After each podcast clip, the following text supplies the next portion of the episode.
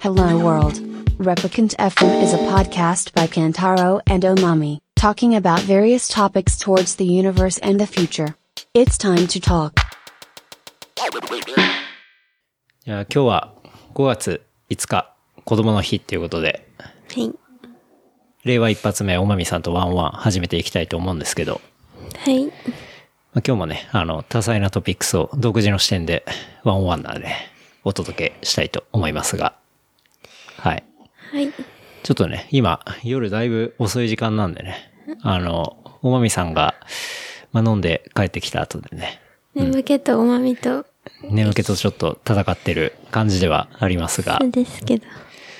まあ、ゴールデンウィークももう、あと残すところ1日っていうことで、うん。まあ、あっという間の、ねカレンダー上では、まあ、10日間の休みという感じでしたけど、 10連休ね。ね。まあ、だからこれ聞いてる人はひょっとしたら、もう会社にね、行っている、ううん。ん。もう現実世界で聞戦いっていてる。るかもう。ん。かもしれないですけど、ストレス社会とね。まあそんな感じで、長かったっすねっていう感じ。まあでもあっという間だったかテな。ーマだった。ね。うん。で、ゴールデンウィークは、まあ基本的には東京にいて、うん。うん。まあ過ごしていたわけだけどね。はい。うん。まあでも途中ね、ディズニーシーに行きましてね。そうだよね。はい。何の思い出もないディズニーシーにね。はい。いや、ディズニーシー俺初めてだったしね。ほんと、私も。前も初めてでしょ。はい。うん。で、まあディズニーシーなんで行ったかっていうと、まああの、不動産屋さんがね、ディズニーのチケットをだいぶ前にくれて、うん。うん。で、その期限を見たらそさ、午後。ずっとね、放置してたんだけどね、うん。よくよく期限を見てみたら、5月5日までって書いてあって、ね。うん。これはさすがに無駄になっちゃったら良くないなと思ってね。慌てて、 多分ゴールデンウィークってさ、一番行っちゃいけないタイミングだと思うんだけど、じゃあ行くかっつって行きましたけどね。うん。舐めてたよね、ディズニーを。いやー、舐めてたね。完全に舐めてたね。うん。で、僕ら行ったのが5月の3日ぐらいか。うんうん、一昨日だから。あ、そうだ二ね。日かな2日か。うん。に行ったんだけどね。うん。まあ、混んでて。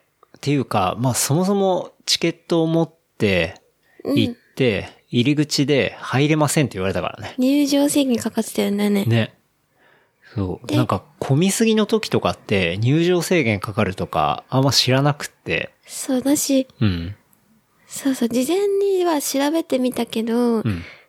なんか基本的には朝一で行かなきゃいけないとかって書いてたけど、ああそんな朝一で行っても、んどうせのアトラクションも乗んないし、うん。午後からでいいかと思って、うん。 12時ぐらいに家出てね、そうね。12時ぐらい出て、まあ、向こう着い1て、時くらいに着いて、うん。ダメだったね。 ごめんなさい、ちょっと入れなくて、みたいなこと言われて、でで、 5時以降じゃないと、えっと、入場が制限が解かないうん。って言われて、そう。そあ、れじでゃあね、まあ、これはやってしまったっていう感じで、まあでもせっかくね、あそこまで行ったからっていうんで、じゃあ5時に入ればいいかっていう感じでね。で、じまあ時間潰さなきゃいけないなっていうんでね。あ、うん、イクスペアリの方移動して、じゃあ映画でも見ようっつってね。そう。うん。っ時間潰すにはそれしかなかったんだよね。ていう感じで行ったんだけど、ちなみにこれ、10連休初日のディズニーランドはめちゃめちゃ空いてたらしいよ。あ、マジ、そう。なんか、その、激コミっていうのをストーリー上げたら、修二さんが、なんか、ニュースのリンクをくれて、うん、うん。でも実際ね、その10連休初日のディズニーランドは、好きすぎだったらしいよ。入場制限もなしそう、入場制限もなくて、例えば開園4時間経っても、ホーンテッドマンションが、たったの13分待ちとか、ホーンテッドマンションって何さなんかすごい有名なアトラクション。乗ってない乗ってないね。乗ってない。っていう感じで、めちゃめちゃ空いてたらしくて。へえ。まあなんか10連休は、割と遠方から来る人は、移動日っていう風に設定してるのかもしれませんね、みたいなことが、オリエンタルランドの広報担当者曰くらしいけどね。うん。っていうんで、まあ初日はそんなだったらしいからね。なんかそういう噂を聞きつけて、来た人とかもいるのかもしれないけどね。ああ、初日行けばよかったじゃん、しそうただからら。初日行けばよかったなと思って。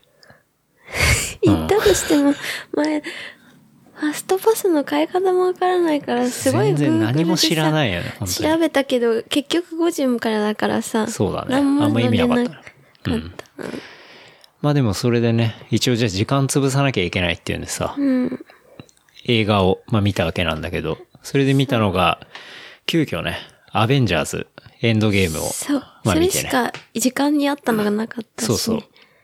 ちょうどいい感じの時間に始まって、まあ見たいやつっていうのが。うんで、その、アベンジャーズエンドゲームが終わるのがちょうど5時ぐらいだったから、そうそう。そうそうだよ。それで見に行けたんだけど。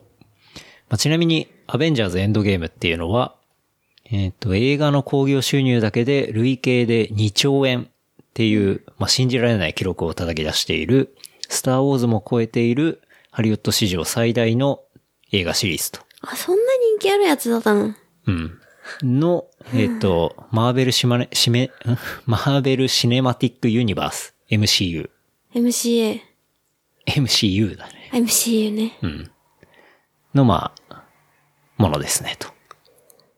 で、このシリーズ最新作の、えーアベンジャーズエンドゲームっていうのは、MCU がスタートしてから、この約10年間の歴史の集大成である、と同時に、新しい章の幕開けともなる作品と。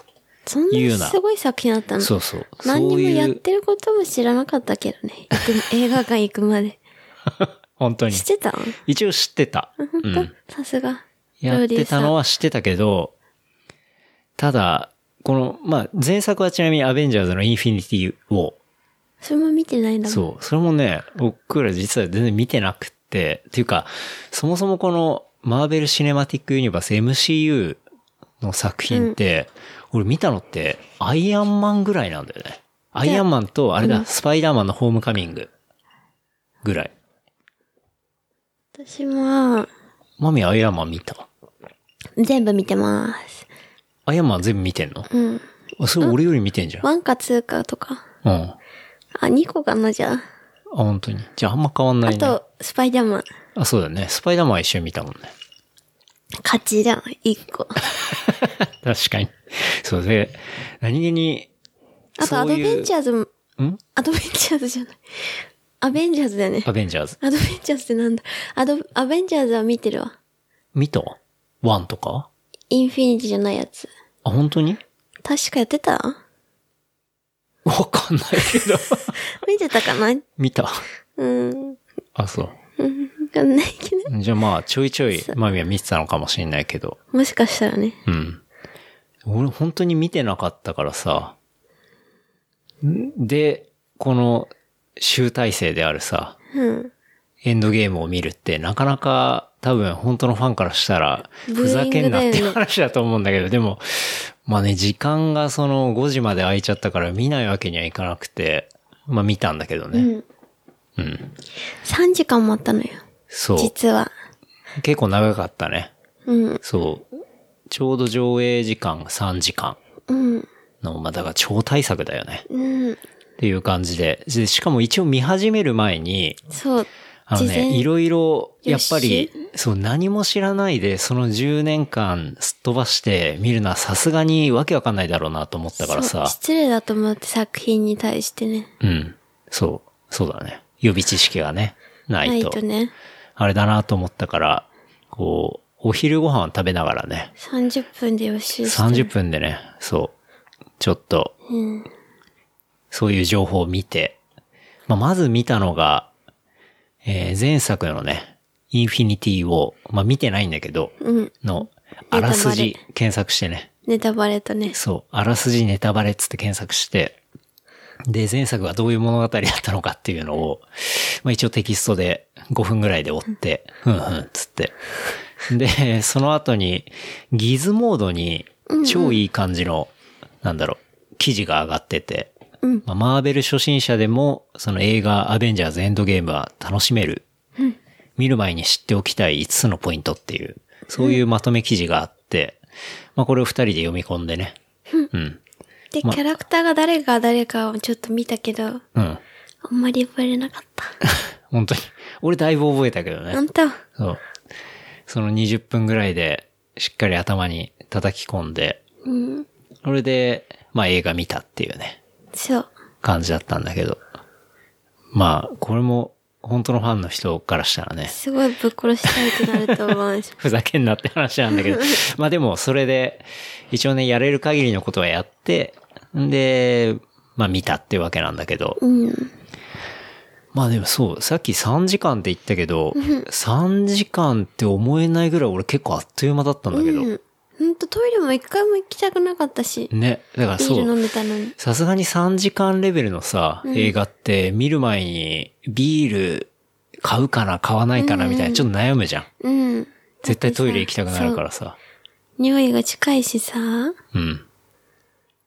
そう。なんだけど、結構見始めてたら、もうあっという間にね、うん。過ぎこた。う過ぎていって。なんかすごい、俺は面白かったけどうね。ん、面白かった。ね。たまにでもキャラクターがどれかわかんなくてさ、そう、俺もそれはあった。なんか、ちょっとわかんなかったけども、これ誰なんだろうな、みたいなのは結構いっぱいあったんだけど。そう。あとね、俺結構普通に泣いたね。あ、そうなのうん。 実は。はい。どこでどこでこれあんまネタバレとかあそうだよねいけないから、そう、あんま言えないんだけど、俺ね、何回か、2回ぐらい泣いた気がする。 うっそ、そんな感じ性豊かだった。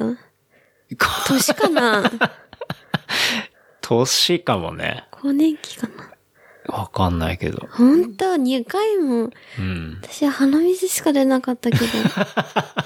本当にうん。すごく、でも感銘を受けたわ。うん。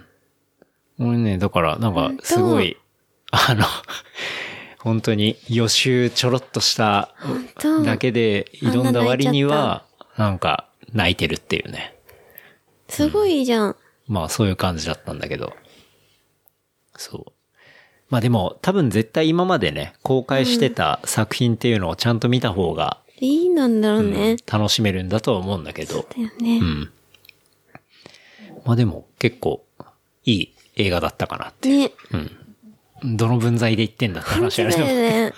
これだけ、本当だよね。うん。で、そのネタバレの話でいくと、うん。この、一個ニュースで上がってたのが、うん。このエンドゲームのネタバレを劇場で叫んだ男性が香港にいて、香港の映画館でね。うん。えいつあ、そのだ、公開した後。うん。うん。映画館で。うん。そのネタバレを劇場で叫んだ男性が、まあ、そのネタバレを聞いちゃって、めちゃくちゃ怒った観客に殴られて流血するっていう事件が香港であったみたいよ。え、上映後に上映前にネタバレ。で、そのネタバレを叫んだ人は見終わった後に。あ、で、なるほど、ね。要は次の回を見ようとしてる人がいるわけじゃない最悪じゃん。そ死んだみたいなこととか生きう。返ったとそかうそう、誰がどうだ、みたいな、そういう話。本当に、うん。をした人が、もう殴られて、血流したっていうね。で、結構、この、アベンジャーズの、まあ、制作人とか、うん。まあ、マーベルのスタジオっていうのは、結構公開前からうん、何回もネタバレはやめましょう、みたいな。そういうメッセージってのを、かなり配信してたらしいのね。本当そう。で、こう、鑑賞後に映画の内容を話さないようにっていうふうに呼びかける声明文とかも結構公開してたらしいの。あー、なんなの、でまあ、それだけやっぱ楽しみにしてる人もいるうしさ、ん、そういう、ハッシュタグとかまで使って、うん公式の SNS とかで、うん Don't spoil the end game みたいな。うん。だエンドゲームのネタバレやめてみたいな。うん。そういうハッシュタグもつけて拡散してたぐらい、その、なんだろう、ネタバレを警戒してたわけなんだけど、それをね、この、香港のね、映画館で、こう、やっちまったやつがいたらしくて、えいやでもそれはさ、マナー違反だよね。まあね。映画見たらしかも映画館でやるってのがだいぶね。うん、だし、映画見たら、ん見に行ったら、んエレベーター降りるまでは話をしちゃいけないよ。義務 で。義務として。本当に。うんエレベーター降りて外出るまで。出るまでは、本当に話はしちゃいけない。マジ。あ、そっか。まあエレベーターでこれから見そう見るる人人ももいいるるか、からもしれないからね。マナー違反だよ。確かにね。うん。なんかした気するけど、私たち。まあいいか。まあでも見たら話したくないすぐ。話したい。うん。でもかわいそうだよね、バレちゃっそたうらだ。楽しみにしてる人の前で、しかもさ、これ叫ぶって相当わざとじゃん。うん。さすがにね、これは良くないなって思ったね。確かに。でも、その、 殴って流血されるまでね、行くっていうのはね、なかなか、うん。香港激しいなって思ったけど。確かに。うん。な結構他にも、アベンジャーズ周りで起きた事件っていろいろあって、うん。エンドゲームを他にも、なんだろう、干渉した女性が過呼吸で病院送りになったりとか、中国では。泣いちゃって。ショックで。ショックとか、まあ、感動とかわかんないけど。あとは、韓国の空軍兵士が、このエンドゲーム見たさに、休んだ。任務を脱走して逮捕されたりとか。そうちなみに、その前作のインフィニティ・ウォーでは、鑑賞中に男性が死亡とか、え、なんでインド。で。びっくりして。うーん、なんかこれ原因は分かってないらしいんだけど、こう、まあ、インドでね、バーシャさんっていう建設作業員の人が、上映終了後も全く動かなかったんだって。で、エンドロール後にさ、映像とかあったりするじゃない。うんうんだからそれ待ってんのかなと思ったら、もう、それが終わってもピクリとも動かなくて、で、3D メガネ外したら、両面見開いたまま死亡してたみたいな。なんかそういうことも結構前作ではあったらしくて、疲れてたのかなわかんない。もうあまりにショックでマジっていうのもあるかもしれないね。まあね、だから結構そういう、ものすごい見てる人も多いからさ。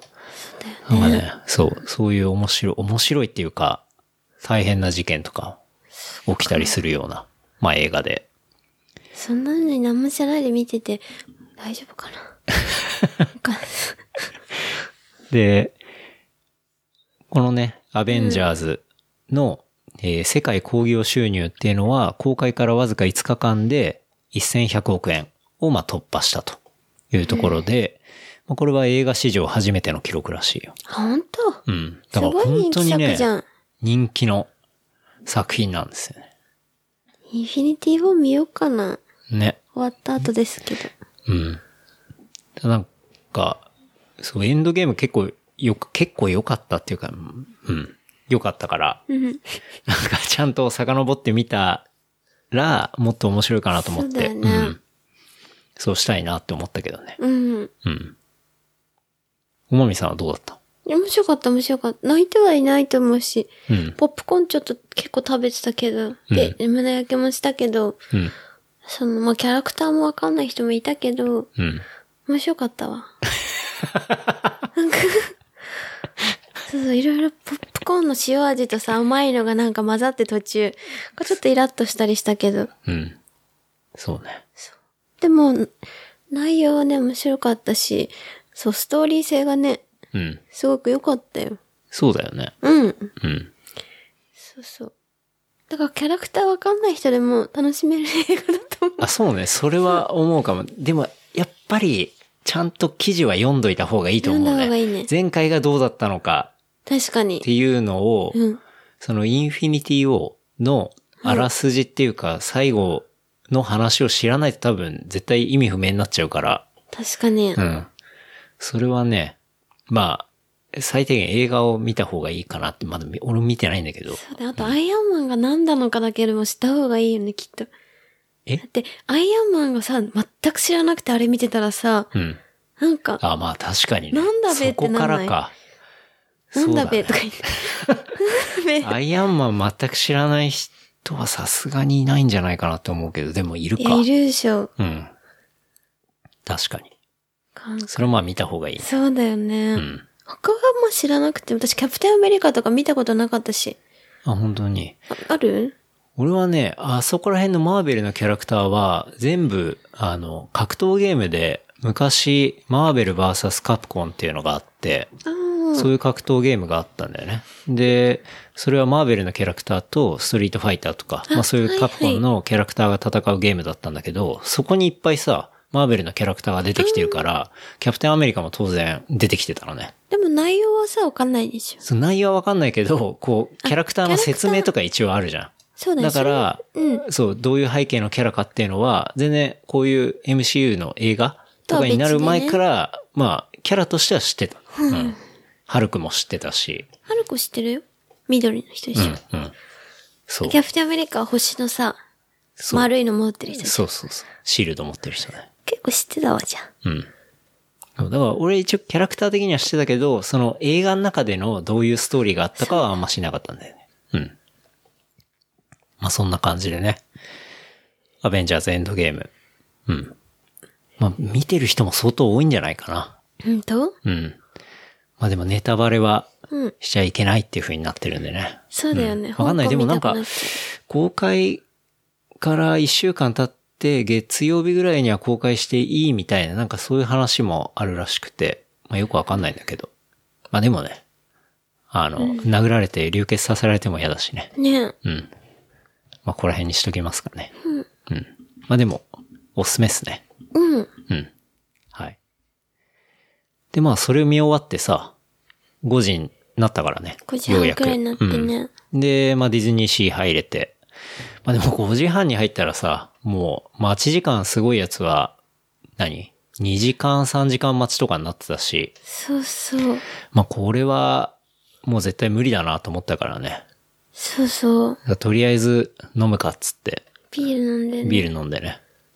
そうそうだよね。うん。で、係の人にさ、おまみが、すいません。人気ないやつや つ。で、すぐ飲めるのとかないです教えか。うんね。そしたらなんか丁寧に、アプリがあるんですって。ね。そうそうそうそう。 5分とか10分で乗れるのがう、ん。あるんでって言って教えてくれて、うん。そう、それがまた優秀でね。ね、あのアプリすごいよくできてて、なんかちゃんとジオタグっていうか、あれか、GPS に連動していて、うんマップがちゃんとイラストのマップになってるんだけど、ちゃんと自分がいる位置がわかるみたいな。うん。そういう、いい感じのもんになってて。で、そのマップの中には、どのアトラクションがね、あと何分みたいなそう表。示が出てて、まあ5分10分っていうやつをね、探して乗ってみたんだけどね。 2個乗った。 2個乗ったね。えっと、 まあ1個は、ディズニーランドの方の、いつはスモールワールド的な、あのー、まあカートに乗って、こう、移動していく、そうそう人形劇を見るそう。乗り物。途中ね、そうなったけ どね。そうね。そう。私、まあ前の人とか寝てた。あ、本当にマジか。 まあ、やっぱそういうね、ちょっと、まあ、スローな感じのうん、リラックスできるね、乗り物と、あともう一個は、メリーゴーランド。そう。久々に乗ったわ、メリーゴーランド。そう、でも、30分待ったけどね。そうね。なんか、表示では10分待ちとかだったんだけど、なんだかんだ、30分ぐらいメリーゴーランド待ったね。うん。まあ、で、それで乗って、まあ、5分も経たないうちに降りるっていうね。ね。まあ、そういう感じで。まあ、チケットをもらってるしね。まあ、それぐらい楽しんで。で、まあ、最後花火見て。うん。で、しかもショーもさ、なんか機材トラブルかなんかでさ、そう、休みだったよね。 やんないん だ、つって。 うん。まあそういう感じで、まあディズニーシー一応3時間ぐらい、うん。うん。まあいて、出まして。うん。なんかさ、朝からさ、いる人はどうやって楽しんでんだろうね。いや、疲れてたじゃん。だってう、ん。 5時ぐらいに入った時に、みんなぐったりしてたパークの中に、そそうう、いる人の顔が死んでたじゃん、本当に。やばい、全然みんな楽しそうじゃないと思ってさ。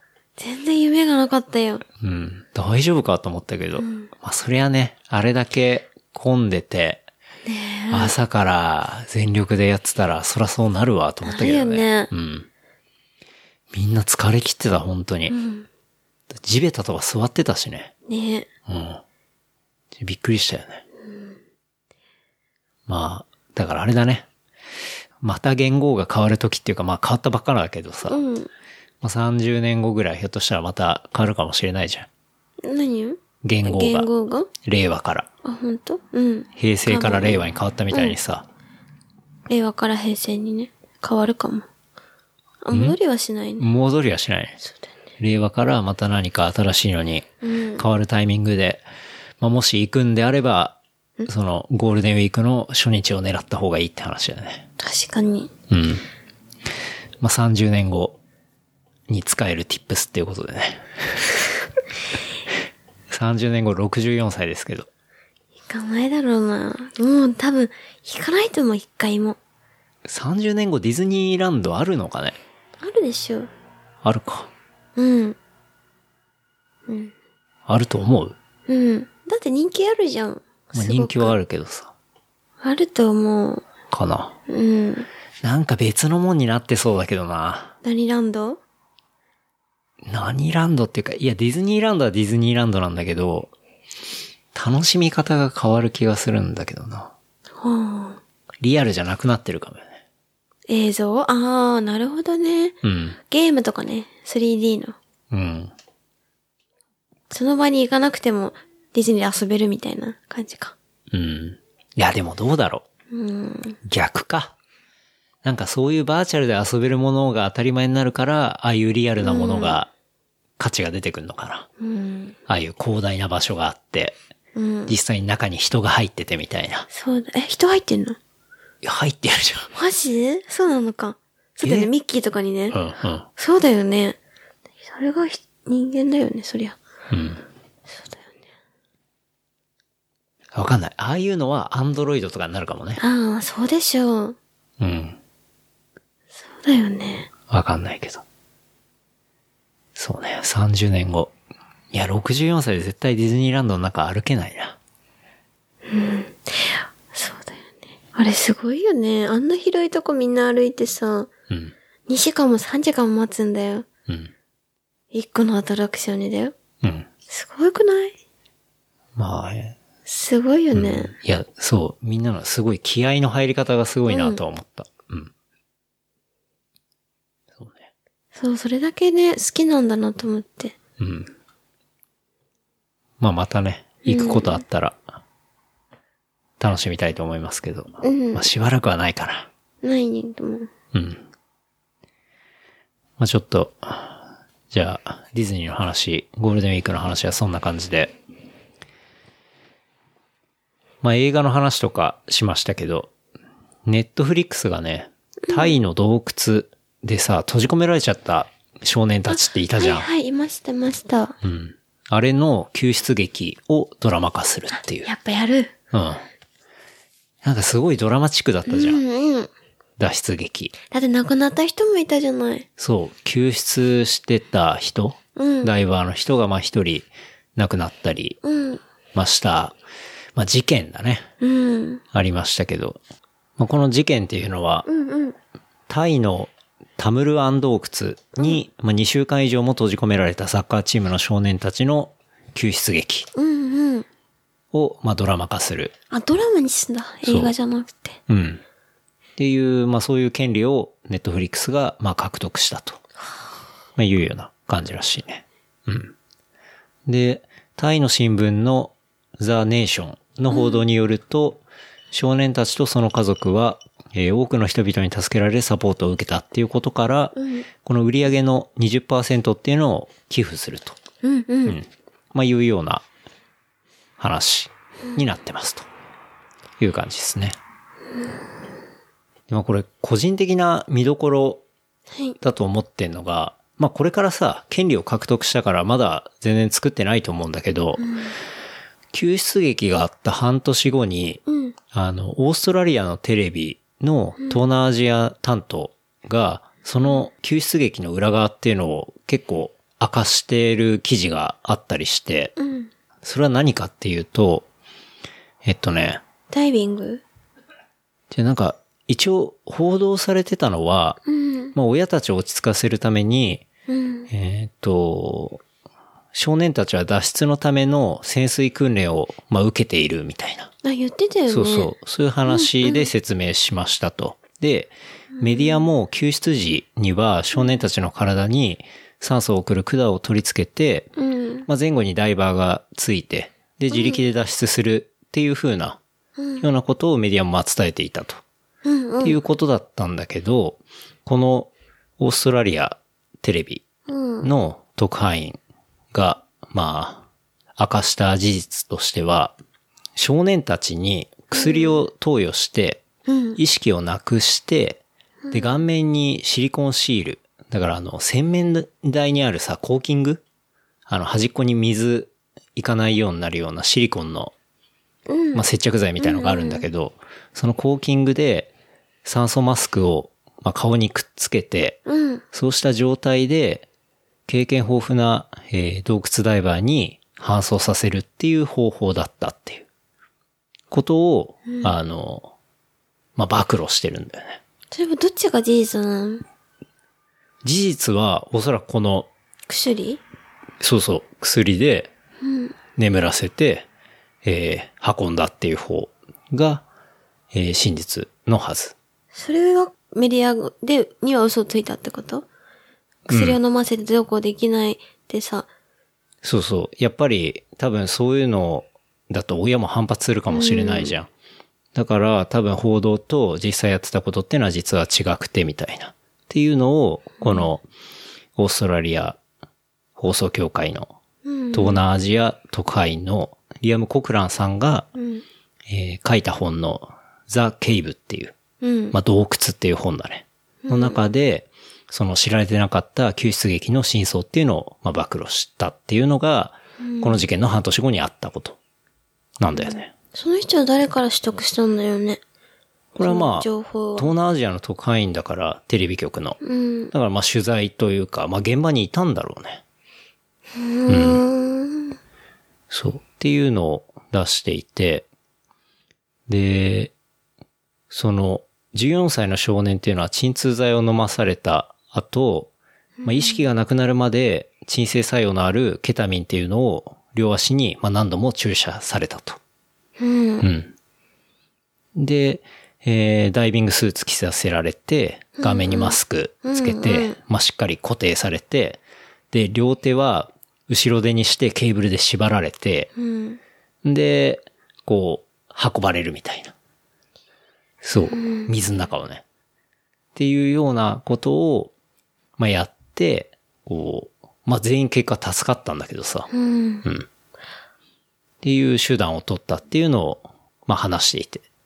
そうそうそう。それが事実だとしたら、何、何を、も、なんだろうね。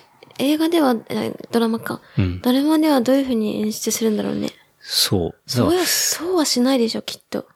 いや、そうだ。この報道があった時に、これ、映画化しづらーみたいな、あーあの、リアクションとか結構あったんだけど、俺は、一見すると、これ薬入れられて眠らされて手足縛って運ぶとかマジかよって思うんだけど、うん、でも要そはれし、かそ、ないうの。ゴールがさ、助けることじゃん。うんだから、多分ね、いろんな判断がそこにあったと思うんだよね。まあねだって結局さ、水の中でみんな運んでさ、タンクも酸素とか限られてるし、そこでさ、暴れて、うん。途中で例えばパニックになっちゃって、はあはあはあはあやったら酸素なくなっちゃうしなさっ、ちゃう、なくなっちゃう。っていうこと、いろんなリスクを考えて、多分もうこれしかねえみたいな感じでやって、まあそれがちゃんと成功したっていうドラマが多分あったと思うんだよね。うん。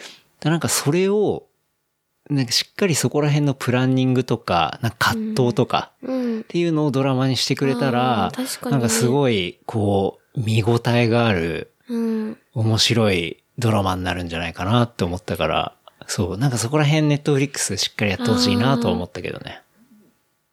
そうだよね。うん。だってそこで、そうだよね。結局はだって子供のは全員さ、そう亡くなってな結果い助かってし、るからうんでも救出隊員の方はさ、亡くなってる人もいるわけじゃない。うんうんうん。その、そうね。だからこの非常事態に目的を達成するための最適解みたいなうん。ところをなんか、リアルに、こう、緊張感ある感じで、まあ、当時のインタビューとか、絶対多分やると思うんだけど、うん。じゃあ子供はさ、実際誰も覚えてないってこと、その、なんだそうろだう、ねと助けられてる時の期間っうん。うん。ていうのは本当は記憶にないってことか。そうだね。このオーストラリアのテレビ局の人が出してる本うん。が、完全にまあ本当であれば多分覚えてないだろうね。だって鎮静剤で、そうだよねほ。とんど意識ないまま運ばれてるから。それで覚えてる人いたらどうすんの覚えてる人でもいないんじゃないいないのかなうん。でもだからなんかちょっとこのドラマ楽しみだなって思うけど。うん。でもこれ少年に説明があったかどうかも結構ポイントだけどね。えどうするだって自分がさ、洞窟の中にいてさ、じゃあこれからちょっと麻酔で意識落として、安静にして、あの、マスクはつけさせてもらって、運びますみたいな。水の中って言われてさ、怖いよね怖くない結構。怖い。怖いけど、それ、説明受けてさ、うん。絶対にさ、14人ぐらいいた中の一人は嫌だって言うでしょ。うん。でも言わなくてさ、そのまま強行に、ね、全員そういう風にうん。なった。そうだよね。だからその場で同意を得るとか難しいから、ひょっとしたらもう、ね、ダマでやってたかもしんないもんね。うん、か、あの先生じゃないなんかさ、一人先生いたって言ったじゃん。うん、うん。その先生がなんかすごいさ、なんて言うんだろう。すごい先生のおかげみたいなすごいなんだろう。先生がまとめたみたいなすごいさ、うん、うん。メディアで報じてたじゃん,、んなんか先生がすごい言ったんじゃないあ丸め込んだというあ、か。なるほどね。わかんないけど。うん。でちょっとね、このうん。ドラマ楽しみだな、という感じですけど。うん。なんか今、その、まあ、亡くなってしまったダイバー、うん。は銅像になって、こう洞窟の前あーそうなんに、だそう立ってるらしくて、その洞窟っうん。ていうのは今観光地になってるらしいね。うん。うん。という感じでね。うん。まあそんな話もありますが、うん、まあちょっと公開楽しみにっていう感じで。うん。うん。じゃあ次の話題で、これスポーツの話題なんですけど、うん男性ホルモン値が高い女子の出場制限を認めるっていう、まあ、ニュースがあって、うん。これね、まあ、ちょっと詳しく説明すると、うん。国際陸連、まあ、陸上ね、うん国際陸連は男性ホルモンの一種で、まあ、テストステロンっていう、まあ、物質があるんだけど、それが、まあ、筋肉増強とかの競技力向上につながるとして、このホルモンの値が高い女子選手うん。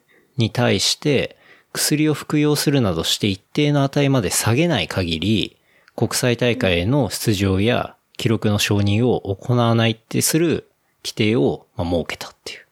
で、これに対して、うん。まあ、生まれつき、そのテストステロン、だホルモンの値うん。が高い体質うん。を持っている、リオデジャネイロオリンピック陸上競技800メートルの金メダリストの、えー南アフリカのキャスター・セメンヤ選手はい。が、えーまあ、去年の6月に、この規定、要は薬を飲んでホルモンを一定の値まで下げなきゃいけないうん。っていう規定に対して、その規定はまあ、差別だと。うん。差別に当たるなどとして、無効を求める訴えを起こしてたんだよね。そりゃそうだよね。うん。うん。だけど、えースポーツ仲裁裁判所 CAS。そこは、いろんなまあ専門家とかからまあ聞き取りをして、まあ判断した結果、規定は差別的ではあるものの、限られた種目の中で公平性を保つっていう目的を考えると、まあ規定は合理的な手段だとして、その選手の訴えを退けて、その国際陸連が定めた、まあ、ほ薬を飲んでホルモン値を下げるうんっ。ていう規定を、まあ、認めるっていうような裁定を、まあ、下しましたと。え、そのさ、うんなんていうの、ホルモンが高いとなんでダメなのホルモンが高いと、その筋肉増強とか、要は競技力向上に、まあ、結構直結するものらしいんだよね。でももともと持ってるさ、ものでしょ、そもともと持ってるもん。なんだけど、これが結構このセメンヤ選手っていうのは、うん。生まれつきこの男性ホルモンの一種のテストステロンの値が一般の女性よりおよそ3倍あるっていうことが分かって、まあ結構、まあぶっちぎりに強い選手うん。だったらしいんだよね。で、この間ちょっと話したけど、うん。 LGBTQIA うん。の話で、こう、体的に男性と女性の間みたいなうん。体の人がいて、うん。でそういう人って、なんて言うんだろうな、男性寄りの女性みたいなうん。人とかもまあ中にはいて、うん。そういう人ってテストステロンがこう男性並みに高かったりとかするうん。こともあるらしいんだね。うん。そうだ、これすごい難しいようね。ん。でも生まれ持ってもともとさ、なんかをししてうん。あげたわけではないじゃん。自分でもともと持っててだ、だってさ、もともと毛が濃い人にさ、うん、うん。そのなんだろう、規定があるからそれって言ってるようなもんでしょそうだね。うん。確かに。すごく失礼だよね。うん。そう。ただ、そうだ、これ、ものすごいどっちが正しいっていう話は、未だに多分みんなわかんない状態にある問題で、そう、生まれながらに持ってるけど、そういう競技として認められないっていうのはおかしいし、ただ、うん。じゃあこのセメンヤ選手と同じさ、競技に女子の800メートルに出てる人が、出てる女子がいるとするじゃん。うん。もう圧倒的すぎて勝てないんだよね。うん。それだけすごい選手ってことじゃん。うん。でもさまあそうね。そうなんだけど、そっか。こう、なん、なんて言うんだろうな。うん。やっぱその値が高いっていう、なんかちょっと女性を超越してるような、なんかそういう人間っていうか、えー、だからどうやってももう体の作り的に勝てないみたいなうん。ことがあるっていうのは、なんか、その選手以外の人はまあ辛い部分でもあったりするんじゃないのかな。うん。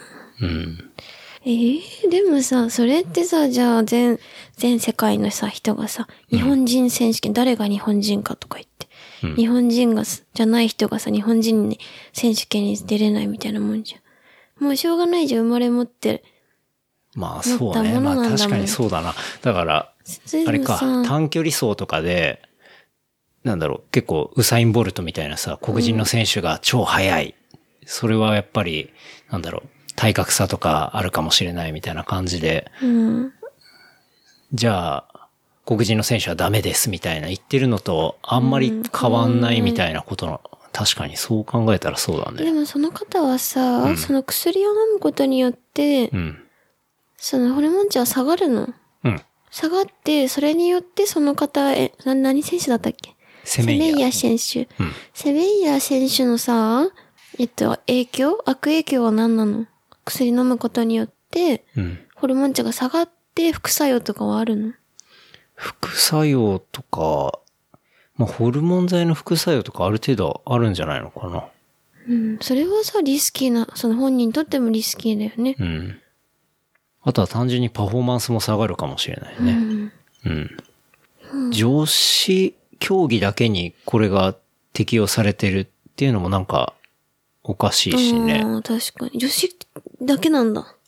これは一応女子って書いてあるね。え、800メートルだけじゃなくて全種目でってこと国際陸連がって書いてあるから、全種目でってことか。うん。まあ、陸上競技でっていうことかな。うんじゃあ出場する人はみんな必ずしもホルモンがいくらかっていう数値をさ、うん。提出しなきゃいけないってことなのまあ、そうなってくるっていうことかな。全員うん。このホルモン値が高いせん女子選手に対してって書いてあるからそうだね。だからこれ女子にしか適用されない話なんだね。そうなのえ、なんか陸上競技でさ、ホルモン値提出するなんて聞いたことないけど。そうなのだかからね。まあ、これが、こういうことが起きてるから多分今すごい新しいこと。え、嫌じゃない普通にさ、すごいプライベートなことじゃん、それって。なんか、まあね。そんなさ、わかんないけど、告知しなきゃいけないのかもしれない。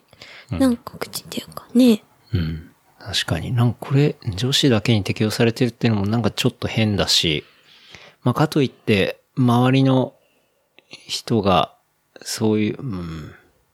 まあ難しいな、これ。え。嘘。複雑すぎて。まあ、ある種その規定を作るためには、やっぱり公平性を保たなきゃいけないみたいなこともあるから、うん。じゃあ公平性の定義って何よみたいな話とかだっねて。そもそもがさ、女性より男性の方が早いとか、んそういう、なんだろうな。その、運動的に優れてるって言ってるようなもんじゃん、そもそもがじゃあ。男性ホルモンが多いからどうこうってことはさ、うーん、なるほど、ね。そういうね、ことだよね。うん。でひょっとしたらもう、なんて言うんだろう。男性女性とかで分けるのがもう変わってくんのかもしれないね。将来的には。うん。うん。でだもってそ多分男性の方でも女性の種目で出てるトップ選手とかの方が、このテストステロンの値が高い人とか、ひょっとしたらいるかもしれないからね。うんうんうん。としたらこのうん。ホルモンの値とかで、こう階級を作るとか。うん。だから柔道とかだとさ、何体キ重ロ、そうう、ん体重で分かれてたりするじゃない。うん。うん。何キロ級みたいな。うん。それっていうのが多分、一番その競技に、柔道の、柔道とかああいうものの場合に影響するのが体重っていう、えー指標が一番測りやすい。うん。っていうんだから、ああいうふうに分けてると思うね。うんで、この陸上競技の場合は、もし、その、ホルモン値、テストステロンの値が、競技に直結するんであれば、その値で階級をもう作る。だだ、男女で分けるとかじゃなくて。でもそしたら800メートルで階級123456789とか言ったらさ、そうだね、ホルモンの値何、どれぐらいの階級みたいな。うん。そうだね。だから同じ、例えば800メートル走でも、こう階級がいっぱいあって、その中の金メダルみたいな、いうことになる。大変だよ。何個金メダル用意しないといけない。そうだね。うん。金メダルと、うん、競技時間はめちゃくちゃ長くなるね。まあね。 うん。まあでもいいんじゃないその方がメダルもらえる機会は増えるよ。うん。でもそしたらプロスポーツ選手が増えちゃってさ、うん。バランスが大変なんじゃないでもやっぱその中でさ、プロスポーツ選手でしっかり多分、地位を築ける人って、のうん。やっぱりなんか他の魅力があるんだと思うよ。強いだけじゃなくて。うんうん。いやでもこれは難しいね。すごく。そうだよね。マミちっちゃい頃さ、うんリカちゃん人形舐めたら男の子になっちゃうから、ってお母さんにすごい言われて て。え本当に、リカちゃんをね、なんか舐めたりすると、うん男の子に、まあ、チンチン生えてきちゃって男の子になるから、おう絶対ダメだよって言われてた。でも本当はああいうのって舐めちゃダメじゃん、子供は。基本的になんか、ああいうプラスチック系のものって。そうだねだか。らそれをあ、さ、それ飲み込んじゃうからでしょ。あそうそう、多分それを言うための嘘だけど。うん。それ言われてからさ、リカちゃん捨てたよ、怖 くて。で、シルバニアファミリーにした。何のあれ、話ふわふわしてるじゃん。っ確かに。うん。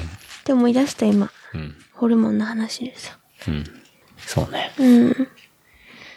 まあちょっとこの話は結構ね、多分、うん、長いこといろんな議論をされてくもんだと思うからね。まあ、すぐ、今今にはなんかいろんな結論は出ないと思うけど、うん、でももう10年、20年したらそういう競技の分け方うん。変わると思うけどな。なんかこれ見て。うん。うん。だってもうそもそも男と女で分けるっていうのが難しくないいやなんか生物学的には分けられるけど、うん。うん。え、それってじゃあ頭の中が男って話なの外見が男って話なのとかさ。うん。うん。でも確か、うん。うん。だってどっちにもハマんない人もいるわけだしさ。うん。うんだよね。そこら辺は、うん。いろいろ議論して変わっていくと思うけどね。難しいね。うん。まあ、そんなニュースがあったんでね。うん。はい。じゃあちょっとね、まあ、今日はお休み期間中ってのもあって、そろそろ、締めに入っていきたいと思うんですけど、 ちょっと短いですけどね。 そうですね。今日は本当に、すいません、眠くされてるね。何を喋って。まあまあ。じゃあ最後一個、おすすめコンテンツ。はい。はい。最近おすすめコンテンツなんかありますか何、用意してるんでしょ俺はあるけど、なんか最近見たので面白かったとかあるあさっき見たの面白かったわ。ちょっと本当にさっきさ、5分、ああ、は1いはい時はい間前に見た、あの、ノンフィクションだ。うんなんか、みつさんが前ノンフィクション面白いって言ってたじゃん言っ。てたね。でそれで偶然さ、うん。なんか眠気と戦って YouTube 見てたら、うんなんかホストの、なんだったっけホストの伯爵。伯爵。うん。 ちょあの伯爵ではないですけど、あの前エピソードにねあ、出ていただい本当そうだた。よね本当そだの伯爵ではないんだけど、まさかこんなタイミングで、その42歳、の現役ホスト、伯爵っていうね、そう出てきて。人がそう。ノンフィクションに出ててそ、れで、それがちょうどさ、もうんう何時間前に上げられたやつだったよね。うんだ。からまあ違法アップロードだけどね。まやばい、捕まっちゃうじ ゃん。あ YouTube、YouTube じゃない、どっかにね、あると思うんだよね。うん。まあ探せば多分見つかると思うんですけど、面白かった。ね、あれ結構面白かった ね。そう。ノンフィクション。なんかマミがかけてて思わず見ちゃったけど。なんかまあ基本42歳現役だから、なかなかこう、売れないっていうそうか。若い子に人気が出ないってね。でも本人はすごい輝いてた時代があってみたそいうな。昔は、うん2000、もう20年前とかはもうずっとナンバーワンをね何年も取り続けて、そうだけど今はちょっとお客さんにも辛く当たられるし、みたいなところから入っこてのね。じじいとか言われたりね。ねなんだけど、こう、まあ、その中で結構いろんな葛藤があったりするんだけどそ、うこう、ちょっと道を見つけていくみたい見つけていな、くまあ、そんなうん。まとめられ方になってたけどね。そう。うん。でもなんかあれ見てびっくりしちゃったさ。うんなんかさ、ホストはさ、もう、もう今までの考えだとさ、すっげえ高級マンションに住んで、うん。イエイイエイな車乗ってさ、うん。きらびやかな生活してるかと思ったらさ、うん。普通のさ、築何十年のワンルーム住んだりしてさ、そでうねナンバーワンの人の家とかも出てきたけど、うん。普通のさ、家住んでてさ、そうだったそんなねに。さ、夢がないもんだね、かね。そう。案外な、なんか、紹介されてね、なんかもう、びっくりしちゃっナたンバーよワンホストうん。にこう、まあ、アドバイス受けたりするんだけどさ、うん。その人の家の感じとか、なんか、普通にね普、通の感じだったね。わかんない。あえてそうしてんのかもしれしなていんけのど。かなうん。確かにね。うん。まあでも、中身は面白かったよ面ね。白かった、面白かったう。ん。なんかね、こう、新しい顧客を開拓するためにね、そう。頑張って SNS やったりね。そう、奮闘してね。んこれでも、テレビでやってさ、うん。 SNS もやってますみたいなことを言ってさ、うん。これ結構お客さん増えそうだよね。うん、増えるでしょう。ね。多分。うん。まあ見た目42には見えなかったからな。見えなかった。ね。なんかやっぱさすがだなとは思ったけど。でもさ、そういうおじさん、おじさんって言ったら失礼だか。40歳ぐらいの男性だけのホストとかってさ、絶対あるよね。あるのかなあると思うよけどね。うんそういうホストで働けばいいのに、なんでわざわざ。でも、まあ、彼のプライドがあるのか。うん。まあノンフィクション。そうね。それは面白かった。またちょっと、まあ小ノートでも貼っとくんで、うん。気になれば。まあでも多分は、晴れな伯いじゃん。爵スペースホストとかで出てくる。多分出てくるんじゃないかなと思いますけど。はい。あとは、おすすめ。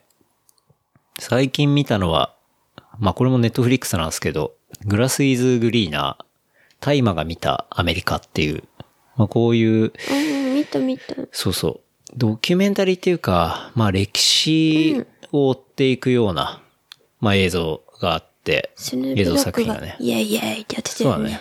まあ、スヌープドッグも出たりするんだけど、まあ、結構古いところから掘っていて、マリファナと、えー音楽のつながりとか、うん。まあ、基本これアメリカの話なんだけど、まあ、アメリカにおける、その、大麻の扱いの歴史っていうのを追っていく作品。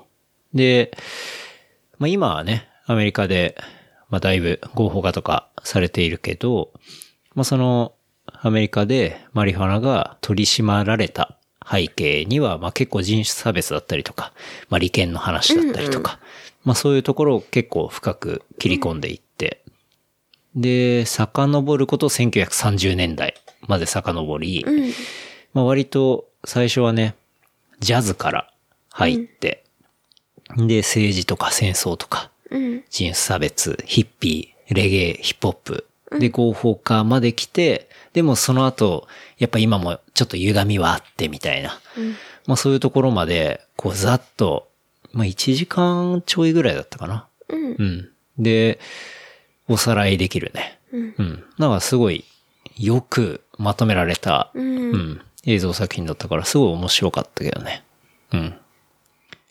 なんかそのジャズのあたりとかって、あんま知らないこととかがあったりとか、なんか自分が知ってるそういうカルチャーのあたりって、ヒップホップとかレゲエとか、まあヒッピー、人種差別ぐらい、うん、かな。ぐらいまでは知ってたけど、その前前前ぐらいまでとか全然知らなかったから、うん。なんかちゃんとおさらいできて、面白かったなと思いましたけど。うん。よいしょかって。ちょっと寝て寝てたけど、その時。なんか、興味ある人見たら、ね、うん結構サクッと見れるんで、ね。これはちょっとおすすめかなと思います。はい。あとは、そうだな。まあ、暖かくなってきたからね。まあ、去年も言ったかもしれないけど、水出しコーヒーが美味しいですね。ね。うん美味しい美味しい。本当に麦茶専用の容器を使わずにね、あの、去年から、この番組でも話したかもしれないけどね。麦茶バッグね。ね、麦茶パック買って、その、まあ、麦茶パックっていうかお茶パック麦か茶バッグだ。っていうものがあるから、まあ、そこに引いたやつをね、入れて、水とコーヒー。まあ、コーヒーを1で、水を10の比率で、まあ、一晩寝かせて、抽出して。で、翌朝、そのお茶パック出して。で、一回ペーパー通した方がいいんだよね、やっぱ。うん。で、それでクリアにして飲むっていう。まあそういう水出しコーヒーがね。うん。毎朝寒い時期は、こうプレスして入れてたりしたから、まあ時間かかったんだけど、この時期はね、水出しコーヒー飲むと、うん。まああらかじめ作っておいてるからね。すごい楽で。美味しいしね。うん。っていうのを、まあツイッターにあげたらコッシーが、あの、し、うん。うん。ミルクでそれを作ると美味しいよみたいなこと言ってて。だから水の代わりにミルクでやるってことだね。だからコーヒー牛乳みたいなのをもう一晩で作っちゃうみたいはな。うん。っていうの も、やそってみてもいう、いかなんか美味しいって言ってたから、ちょっとやってみようかなあ。と思確う。かに。でも俺ミルクがダメだから、ちょっと、豆乳じゃないそう、そうだね。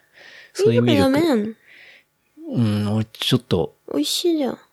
俺結構お腹に来ることがある。それがいいのよ。嫌だよ。やだ。んあ、そうそう。豆乳でやったら変な味になりそうじゃないそうだってソイラテとかあるじゃん。だかああ、じゃあいいか。らちょっと豆乳でやってみようかミルクな。がいい私は。じゃあ別で作るんよ。そうだね。アイスコーヒーもね、美味しい季節なんで。うん。ね。じゃあ、そんな感じですかね。うん。うん。まあちょっと令和の時代もね、引き続きやっていきたいと思いますけど。はい。いやでも一般さんがすごかったね。だね。あれ、いやいや、行か、行ってないけど、いや、行こうと思ったけど、テレビでちやょっってと、すそうご、かったね。小川くん家までランニングするのと、うん。一般さんがどっちやろうかなと思ったんだけど、ちょっと走っちゃったね。そうだよね。走ってた。30キロ走ったでしそうね。柏まで、そう、この間、走ってきて、28キロちょいぐらいだったね。うん。あでもね、水戸街道がすごいまっすぐで気持ちよくて、ょ。えうーん、走りやすかったね。おすすめおっす、 いや、小川くんちみんな行っちゃったらダメでしょ。うん。小川くん知ってる人にはおすすめですね。水戸街道ランニング。まあ、完全にさ、あれは小川くんちでシャワーを浴びれるから、あの距離まっすぐ走れるからさ。うん。うん。 まあそんなこともゴールデンウィーク中やったりしましたけどね。うん。まあそれやったのはあれなんだよ。あの、6月にうん。 3ピークス八ヶ岳トレイルっうん。ていう、まあレースがあって、トレイルランニングの。で、それの短い方、アタックラインっていうのがあるんだけど、うんそれ、まあ、水木さんって人いるんだけど、うん。夏木豊のアイコンの人がいるんだけどさ。から、水木さんから誘われて、うん。あ、じゃあ、行きます、つって。うん。そう。で、それやっぱ持ち物をちゃんと持たなきゃいけないものとか決まってるからさ。あ、そうなのそう。まあ、そのために、えっと、ソロモンのベストとか買って、そろばんのね、ベストか。そうそう。アジャイル2セットってやつを買って、まあ、それのテストも兼ねて走ってみたんだけどね。まあ、すごい良かったけど。うん。まあ、そんな揺れないし、ミニマムだしね。うん。うん。まあ、それで30キロ走ったかな。うん。まあ、そんなゴールデンウィークでしたね。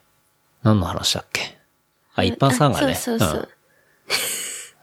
そうね。まあ、また、年始に、ほら、うんあるからさ。うん。まあ、その時でも行けたらいいかなって思うけどね。そうまあ、お言葉はちゃんとね、あの、テレビで聞いたけどね。聞いた聞いたう。ん。ちょっとスローだったけどね。逆でしょ逆逆。うん。スピーディーだったよね。うん。なんか今まではさ、すごいゆっくりだったじゃん。うん。こう、国民の、うん何々の、みたいなさ、そういう、かなりこう、間をさ、うん。大事にしてそたよのね。重みがいいわ、みたいな感じだったんだけど、結構、こう、ポンポンポンポンね。うん。まあやっぱ、それは、それぞれのスタイルがうん。あるんだなっていうのはすごい思ったね。うん。なんか、あのテンポを聞いても、新しい時代だなっていうのはなんかちょっと思ったけどね。確かに。はい。こんな感じですかね。はい。じゃあちょっと一発目、すいません。夜遅くでしたが。そう、眠くなっちゃってすいません。はい。んなんか、言うことありますか大丈夫ですか大丈夫です。じゃあ、事務連絡させていただきます。えー番組の感想、フィードバックは、ハッシュタグ、レプリカント FM、ハッシュタグ、レプリカント FM までいただければありがたいです。あとは、話した内容をまとめた小ノートは、レプリカント .fm、レプリカント .fm で見ることできますので、合わせてチェックしてみてください。はい。じゃあ、令和一発目収録でしたが。はいは。い。僕はこの後、編集頑張りますので。はい。はい。私はもう寝ます。はい。それでは、はい。また来週、ありがとうございました。